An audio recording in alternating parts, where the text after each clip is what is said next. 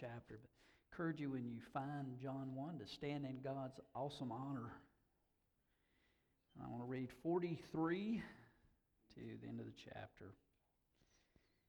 The next day, Jesus decided to leave for Galilee. Finding Philip, he said to him, Follow me. Philip, like Andrew and Peter, was from the town of Bethsaida. Philip found Nathanael and told him, We have found the one Moses wrote about, Moses wrote about in the law, and about whom the prophets also wrote, Jesus of Nazareth, the son of Joseph. Nazareth, can anything good come from there? Nathanael asked. Come and see, said Philip. When Jesus saw Nathanael approaching, he said of him, Here is a true Israelite in whom there is nothing false. How do you know me? Nathanael asked. Jesus answered, I saw you while you were still under the victory before Philip called you. Then Nathanael declared, Rabbi, you are the Son of God, you are the King of Israel. Jesus said, You believe because I told you I saw you under the fig tree. You shall see greater things than that. He then added, I tell you the truth, you shall see heaven open and the angels of God ascending and descending on the Son of Man. Let's pray. Holy Spirit, we are so blessed that you are here. You always are. We don't want to miss you, though. Speak to us. Um, Father, change us, Lord, for you. And Father, I just thank you that you love us. It's the Spirit we invite you. In Christ's name we pray. Amen. All right. Um, this section of Scripture, wow, it depends on what perspective you look at it from. In this section of Scripture, we see that God has chosen his children. But we also see that we have a call to choose him. Uh, it, it says in 1 Thessalonians chapter 1 verse 4, brothers and sisters loved by God, he's chosen you. He handpicked you. You were his. And yet, there are a number of these whosoever scriptures. One of them says, Whosoever calls on the name of the Lord shall be saved. And so, depending on which angle you look at it, which perspective, are we chosen by God or do we choose God? Man, how does all of that work, right? Well, there's a story of three different people who were at the Grand Canyon together, and they each had a different perspective. The first was an artist.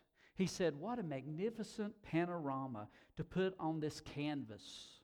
Another was a pastor. He looked and he said, What an awesome picture of the glory of God as I look out today. And the third was a cowboy. And he said, What a terrible place to lose a cow. Perspective definitely matters. And so we start out here. I want us to look at this from God's perspective and from the human perspective, our perspective. And first, just some truths from the text, how this is from God's perspective. Look, look at our first verse here, verse 43. The next day, Jesus decided to leave for Galilee. Finding Philip, he said to him, Follow me. Now, in that culture, the teacher, the rabbi, did not go to the students and ask them to follow him. No, they made a decision to approach the rabbi and to say, Rabbi, may I follow you? Well, Jesus, in one sense, he breaks all the rules, right? Because he's the one that really created all the rules that matter, all, all the boundaries that are significant. And so, from his perspective, he has a preference. And our God always does. God sees what we can't see. And he is at work whether we can see that or not, whether we are aware of him work at work or not. Second is the omniscience. Notice in the next verse, verse 44, he says, Philip, like Andrew and Peter, was from the town of Bethsaida. He knew, Jesus knew where he was headed. He knew who was there. He knew that there would be a divine appointment that awaited him. He, this was not a surprise to Jesus. He headed to the place that he needed to be, knowing who would be there at just the right time for that divine appointment to occur. And, and then you, you drop down a little bit in verse 47, it, says, When Jesus saw Nathanael approaching, he said of him, Here truly is an Israelite in whom there is no deceit. Jesus, he's omniscient. He knows. He knows where this guy lives. He knows a bit about his character. He knows he is a guy who just tells it like it is, who is a, a true Jew. He doesn't play games, he's the real deal. Jesus knows. They also know some secret hangouts where he liked to spend his leisure time, his free time. So he's amazed that Jesus has this understanding without even have not talking to him first. Um, powerful, powerful truth that is that is revealed. And then his providence. He predicts, he says to him in verse 50, You believe because I told you I saw you under the fig tree. You will see greater things than that.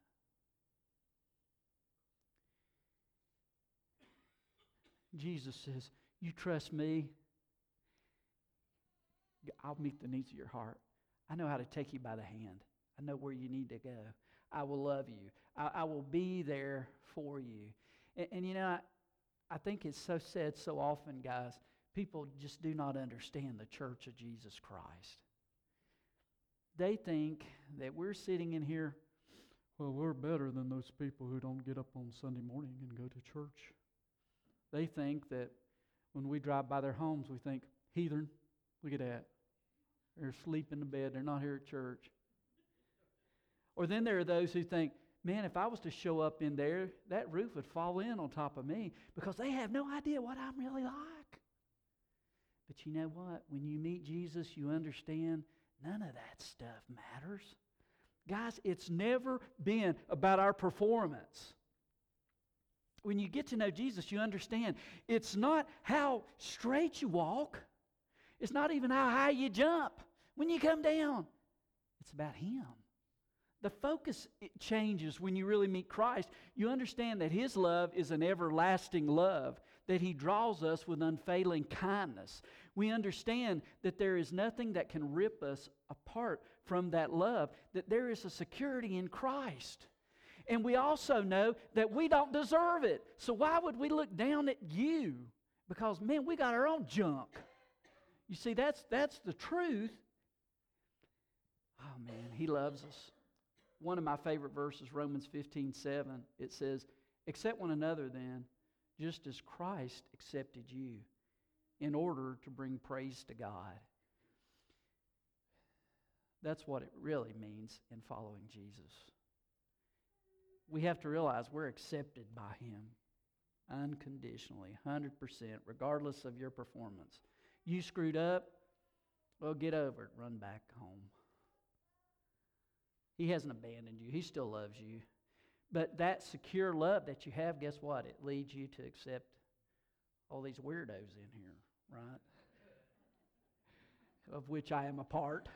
and, and uh, uh, that's it. That's his love. He sees. He sees what's going to happen. He knows what's going to happen. Uh, as a matter of fact, providence means arranging the natural in a supernatural order.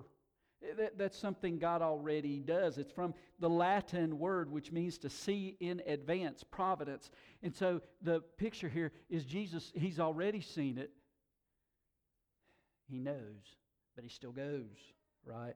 I love Psalm 115, verse 3. It says, Our God is in heaven. He does whatever he wants. He, our God is all powerful, guys. And yet, we must believe in Him. But you know what? Before you believe in God, understand He's already believed in you. It's just mind blowing. I, I, think I, I, told a friend of mine, um, we talk about every once in a while. When we get to heaven, I think one of the things we'll do, I don't know everything we'll do. Forget it, man. I know very little as far as that goes. But one thing I think we'll do is we will ponder for all of eternity. How can he love me that much? And what is the depth of that love? I just don't think we'll ever fully get it, guys, because it's one of those things that doesn't have a bottom. You just keep searching, and you just keep investigating, and you just keep seeing. Uh, here's a couple of verses John 15, 16. You did not choose me, but I chose you and appointed you that you might go and bear fruit, fruit that will last. And then I will give you whatever you ask for in my name. He's chosen you, He's appointed you for the purpose of going and bearing lasting fruit. Now, a couple of verses in our text. This is verse 40. Andrew, Simon Peter's brother, was one of the two who heard what John had said and who followed Jesus. Drop down to verse 45. Philip found Nathanael and told him, We have found the one Moses wrote about in the law and about whom the prophets also wrote, Jesus of Nazareth, son of Joseph. Verse 43. The next day, Jesus decided to leave for Galilee. Finding Philip, he said to him, Follow me. So here's the question Who really found whom? Make sure I kind of got my grammar right there. I wasn't sure when I said that. I hope you guys got the point if I got it wrong. Sometimes we say, I found Jesus. Well, I didn't know he was lost. Where'd you find him? Right? We're the ones lost. he sees, I once was lost, but now I'm found. I was blind, but now I see. So there is the divine choice. He's chosen you. You are His, handpicked by Him. But there's also the fact that we are called to repent, to follow Him. Jesus and John the Baptist, it says, both preach, repent, for the kingdom of heaven is at hand. To repent means to change your mind. We think about it a direct turn, you know. It's your body, but it's also your mind and your will and everything about. Man, you got to go a different way. You're going your way, and to repent means I want to go God's way. And, so that, that is a direct choice. In Matthew 11, he says, Come to me, all you who are weary and burdened, and I will give you rest. Take my yoke upon you, right? It is a command. Guys, stop worrying about what you cannot fix and just rest in me. You'll find rest in me. In John chapter 5, um, 38 and 39, he, he tells the religious leaders, he says, You search the scriptures because you think that in them you're going to find eternal life. These are the very scriptures that testify about me, yet you refuse to come to me to have life. So they're making a choice. I don't care what I see, I don't care what you said, I'm not going to follow you. Man, can you imagine? Jesus said to them, You refuse. Harsh stuff. John chapter 7.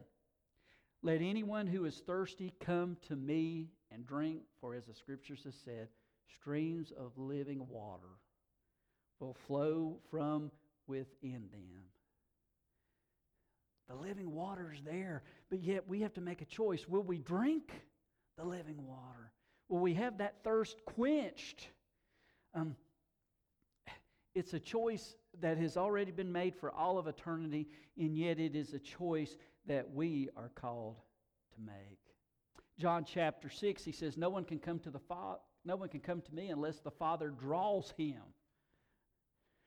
So before we even have the capacity, the ability to follow Christ, guys, we have to uh, first be drawn. And it says the Spirit of God does that work.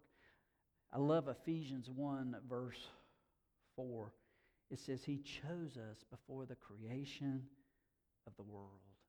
And then the next verse he goes on, He predestined us for adoption to sonship through Jesus Christ in accordance with His pleasure and will. It's what's pleasing to Him to handpick you. His love is so complete, unconditional. Uh, sometimes he puts this not just in a passage like this, sometimes he puts it in a single verse. Listen to John 6 37. All those the Father gives me will come to me. Did you catch it? All those the Father gives me, chosen, will come to me. Choose. they work together. Here's another one Luke 22 22. The Son of Man will go as it has been decreed. It's already been chosen to happen. But woe to that man who betrays him, who makes that choice to betray him. So there's the human choice. I love it. One commentator described it this way He said it's like throwing a rope to the drowning man. If you just throw the rope in the water, is that going to save the man? No, the rope is there, but something else has to occur. The guy who's drowning has to grab the rope.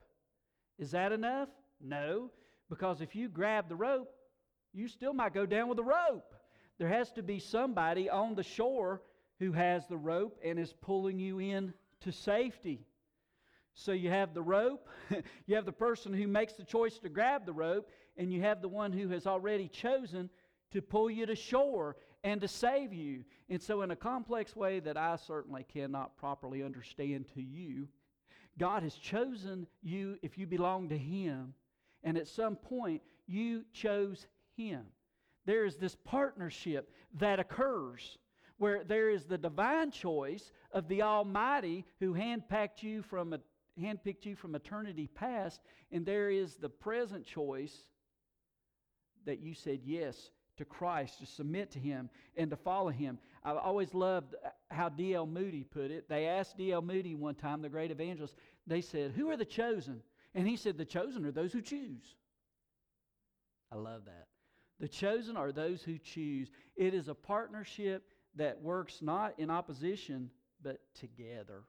Now, I talked about the divine perspective. I want to look at our perspective, the human perspective. Uh, if you look at our text here, Philip, this is about Philip and Nathanael coming to faith in Christ. They're, they're being called and to follow him. Philip, first of all, man, he's one of these. It just seems like Philip just obeyed immediately.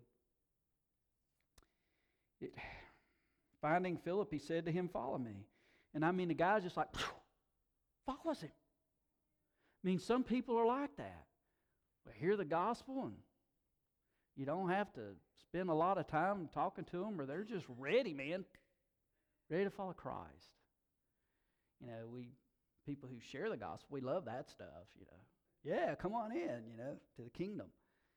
But then there are those like Nathanael. It doesn't happen immediately. There is some investigation that takes place. Uh, verses 45 and 46, it says, Philip found Nathanael and told him, We have found the one Moses wrote about in the law and about whom the prophets also wrote, Jesus of Nazareth, the son of Joseph. Nazareth, can anything good Come from there, Nathanael asked. Come and see, said Philip. So Nathanael was a skeptic. What? You're saying the Messiah comes from where? Are you kidding me? Nazareth? Man, in that day, there, you know, this was like a place where there were a bunch of uneducated hicks. Now, now many of us ours one. you, know, uh, I remember when Cindy and I, early in our marriage, we spent a short amount of time in Long Island, New York, and doing it was kind of more like a rescue mission type ministry we were involved in. And I remember we first got there and went to the bank to try to set up an account. And I sat down, and the lady could not understand what I was saying. What's your name? She goes, I just don't understand. And I'm thinking, now wait a minute. I'm talking really slow to you. She said, You talk too slow. I thought if you talk slow, it gives you more time to hear. You know, so that, that you can understand. Meanwhile, I'm thinking, you talk too fast. I'm trying to pull all that in, man. That, that it's coming in too quick for my, you know. So and I remember after we had been there a while, there was some, uh, another church that came on a mission trip and did vacation Bible school. And it was so funny, guys, because the kids would uh, they would come up to me and they all call called me Father Todd because it was mostly Catholic up there, you know. So you don't have to call me Father Todd. it's not necessary. But one kid came up to me and he looked at me and I said, "Yeah, what you need?" He goes, "Do you know the Beverly Hillbillies?"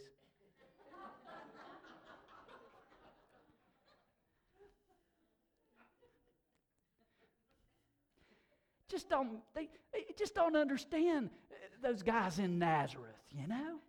Don't understand their accent or they're a little bit different, you know, that that kind of thing um, in the, in their lives. And can anything good come from Nazareth?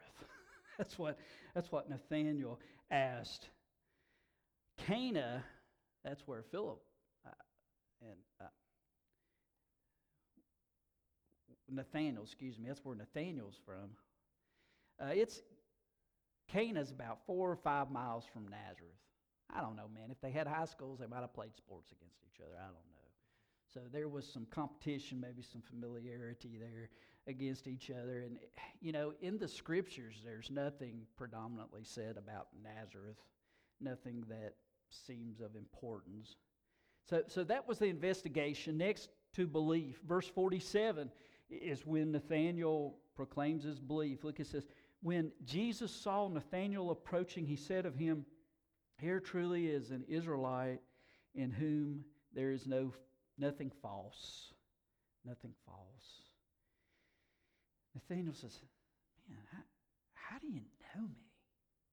And Jesus makes this great statement. He says, I saw you while you were still under the fig tree before Philip called you. Rabbi, you're the Son of God. You are the King of Israel. So, so here's the moment everything changed in Nathanael's life. Now, we don't really know the deal with the fig tree. We, we, we don't know exactly where that was, and we don't know exactly what was happening in Nathanael's life at that time. But it was something that was meaningful to Nathanael. And when he heard Jesus speak, it hit him, man. He is talking directly to me and he knows me. I've had people here, it's so funny.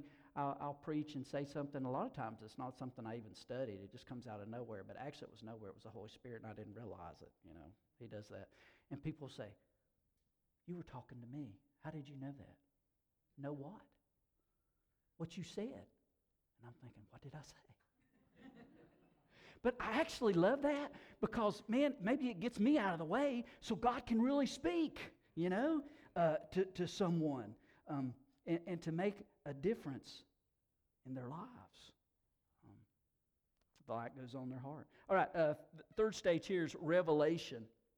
Verse 45, he says, We found the one Moses wrote about in the law, and about whom the prophets also wrote, Jesus of Nazareth, the son of Joseph. Man, at this point, Philip is amped up. Revelation means God spoke and I got it. How many times do we read the Bible or do we come to church and we think, well, I kind of got it? But how awesome it is when God speaks to you and you got it. You know, I wish it happened all the time. But when it happens, it amps you up. It's like, He does love me. He does care about me. Or, uh, Roy, He answered that prayer for me. You know, and, and it, it, man, it, it matters. Um, Charles Spurgeon once said, A Bible that's falling apart usually belongs to someone whose life isn't. man, you get in the Bible and God speaks and it makes a difference. Martin Luther used to say, The Bible has hands, it grabs hold of me. It has feet, it runs after me. God speaks through His Word. And then, fourth and one last one is it, there is a sense of adventure that comes. Verse 50 again. You believe because I told you I saw you under the fig tree, you will see greater things than that. So, what, what's Jesus talking about? Well, you go to the next chapter, you go to his hometown, Nathanael's hometown, Cana, and guess what happens? First miracle turns water into wine. He's just blown away. Man, did you see that? This wine just kept coming, and it was good. Good stuff. You know, the best. the best wine that was, you know, much better than what we started with. You saved the best for last. And then he began to see 36 other miracles. People who couldn't hear now can hear. People who couldn't see now they can see. People whose lives were terrorized by demons set free. On and on. He saw miracles and evidence that Jesus is the Messiah, raises the dead, all powerful. And that leads us to this last verse, verse 51 in the chapter. What's that about, right?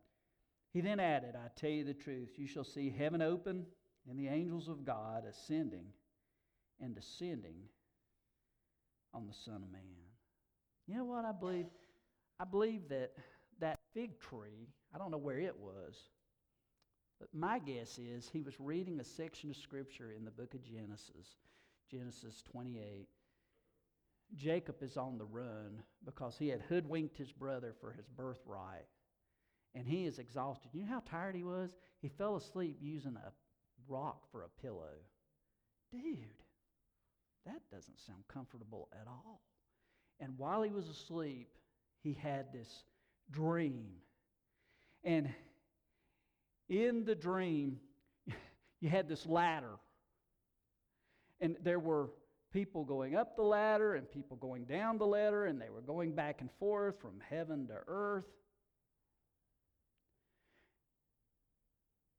And I think that Jesus, when he looked, when he looked at his disciple, he was making the point I'm the ladder. I'm the way from earth you get to heaven. Only by me. That, that's the only way to go and get there. And to find your way is through me. He loves us completely. That's how we get there. But you know what? It's an adventure till we get there. Sometimes it's good. Sometimes it's not. Sometimes life's hard, right? Sometimes it stinks. Um, we were, years ago before we came here, we were in a tough situation. I was reading my Bible, and I had one of those God moments talked about where it just kind of jumps off the page. And it was Isaiah 42 16. And he said this I will lead the blind along, I will lead the blind by ways they have not known. Along unfamiliar paths, I will guide them. I will turn the darkness into light before them and make the rough places smooth. These are the things I will do. I will not forsake them. At that time in my life, guys, I didn't know what to do. He leads the blind along unfamiliar paths. Do you feel like you're in a situation that's blind? He's there. He will guide you. Do you feel like you're in the darkness? He will provide what you need to see to get where you need to be. Are you in a rough spot? He'll smooth it out as you follow him. These are the things I will do. I will not forsake them. He will not abandon you. You're his. Trust him. I want to close with a story. I'm, I'm out of time, so I'll try to move along with this. We went uh, yesterday, and uh, or I went to a LBA missions conference that was at the association office. Shout out to Brother Dave. Yeah, Dave. anyway, there was a testimony there by Ron Chitkin. If you've ever heard Ron share's testimony, so, some of you guys have. I think he even came here a number of years ago. But Ron's uh, ancestor, I don't know how far back it goes, he was the, the second convert of Adoniram Judson. I'm always afraid I'm going to say the wrong missionary, even though I should know this. Adoniram Judson. and uh, second guy that he led to Christ. And he ended up Adoniram Judson, and several of the missionaries were thrown into prison, almost starved to death. And anyway, Ron's relative came and brought food. And it was pretty cool because when he shared his testimony, he actually had taken notes from a family diary that had recorded all this stuff that's part of Baptist history. And he's first in the part. But anyway, I'll get to where I'm going. I'm kind of. So at the end of the story, he always kind of adds something. And uh, it was real funny. Billy, uh, Billy was there. He said, Well, I'm upset you didn't tell this story. okay. he's just picking on him. But anyway, why did I even say that? Okay. Um, he told a story about a guy who was a POW who had ended up trapped over in there in a Japanese concentration camp. And he was there for 40 months and he was tortured. And the um, Allies freed him and he went back to his home out west. I think it was in Oregon. And then he went to Bible school and he ended up going back to be a missionary to Japan as God moved through his life. And he became friends with a guy that I want to spend the last part of this with. And you know what's funny? It's I can't pronounce this guy's name. You know what I do? And I can't pronounce names. I try to go online and they have how to pronounce. But to be honest with you, I don't know if it's a Japanese or what, but even though I listen to how to pronounce it three or four times, I can't do it. So whatever I say is wrong, but I'm, I'm giving you heads up, okay? Commander Mitsuo Fuchida, and that's wrong. But anyway, you know, he was, he was the guy who was in charge of coordinating the bombing of Pearl Harbor. He was in those first wave of planes that went across Pearl Harbor. He was the one known to say Tora, Tora, Tora, which was an indication to the Japanese that it was successful, that they completely blindsided the Americans, where 2,403 Americans lost their lives and 64 Japanese. He several times easily could have died during the war. There was one time in the Battle of Midway, they had to do an emergency appendectomy on him, and so he did not fly the plane, obviously. And uh, he made it through that. And then there was another time where he was thrown by an explosion and broke both his ankles. So that kept him out of an airplane. He ended up with a desk job. And then, before he was to be part of a group to go to Guam, uh, he was ordered to go to Tokyo, and Japanese lost that battle. And you know the famous Japanese, when they lose a battle, uh, rather than be captured, it's suicide. And so he managed to escape, you know, death by suicide. Matter of fact, he said um, in 1971, a book he wrote, Again, the sword of death missed me only by inches. Then he was scheduled, after the bomb was dropped in Hiroshima, to be part of a group that went to Hiroshima to investigate the damage at Hiroshima. He got called to go to another meeting, and thus he didn't have to go to Hiroshima where that whole group of people died of radiation poisoning. And so he went back home to his family's chicken farm after the war, and he said, Man, what is life about? Why did God spare me over and over? Why didn't I just simply die?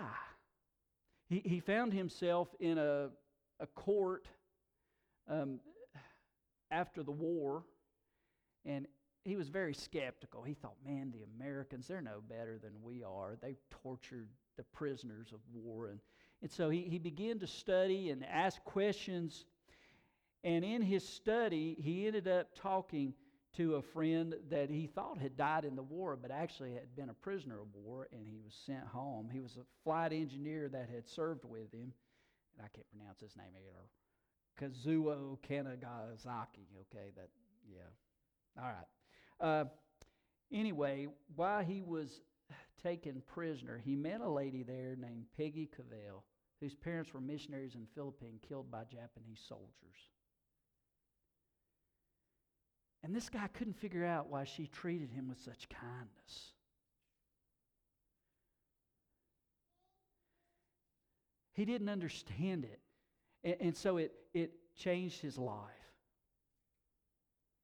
And he shared his story with this former commander. And so it led him to investigate Christianity. And then he ran across the story of this guy, Jacob de Shazer, who I had mentioned had been a prisoner of war. Hmm. And he read his story. And guess what? He came to Jesus Christ. And he got in an evangelistic association where he even traveled over here to America and he shared his testimony. And there was a Japanese American, his first, uh, the first one he knew of, who came to Christ from his story. And, and so then he ends up, he goes back to Japan and he finds um, Jacob de Shazer, who is now a missionary in Japan, and the two of them together preach the gospel of Christ. This is the power of Christ that he takes those who are once enemies and he brings them together. He reconciles what was broken. How could you, any of us ever dream that there could be that kind of forgiveness and reconciliation that happened? People who faced torture, people who faced disillusionment, and now they find life and a reason for living. Matter of fact, he writes these words as I come near the end of this. You know, preachers, we always lie. We say we're at the end. But um, he says, Looking back, I can see now that the Lord had laid his hand upon me so that I might serve him. So even though he chose Christ, he saw he had been hounding me. He had a plan all along. He had chosen me. Let me close with this verse, um, then we're done. Ephesians chapter 1, verse 4. For he chose us in him before the creation of the world to be blameless and holy in his sight in love. I want you just to catch a little glimpse of that, okay? If you belong to Jesus. He chose you. He handpicked you in Christ. When? Before the creation of this planet. You were on his mind before this place even existed. And he chose you how? For what? To be blameless and holy in His sight. It is not about your performance, it is about His provision. It is about His work finished at the cross. And you, in God's eyes, are holy and blameless in His sight if you have received the ultimate sacrifice that was won on an old rugged cross at Golgotha. It is yours. That is who you are. And I want you to see that. And guys, if you have not trusted Christ, if you have not received that ultimate love gift that is found in Christ, why not now? Don't wait. And you're saying, well, it's too late for me. Man, if you want to come and, and you want to choose Christ, it's not too late. He's not giving up on you. It's just a sign you are chosen. Come if He's called you. Understand, child of God, and those who need to be a child of God, that He's chosen you. He wants you to choose Him. Why? So that you may be blameless and holy in His sight. Let's pray. God, thank you for your word, Lord. God, I, I pray that you speak or have spoken and that we respond to your call, Lord. How awesome that those of us who chose you find out we were already chosen to be holy and blameless in your sight, Lord. Father, how can we miss that? May we not. I pray for those of us who know that, that we live there. Recognizing who we are so that we can point others to the source of that indescribable love that sets us free. So move, Lord. In your name we pray.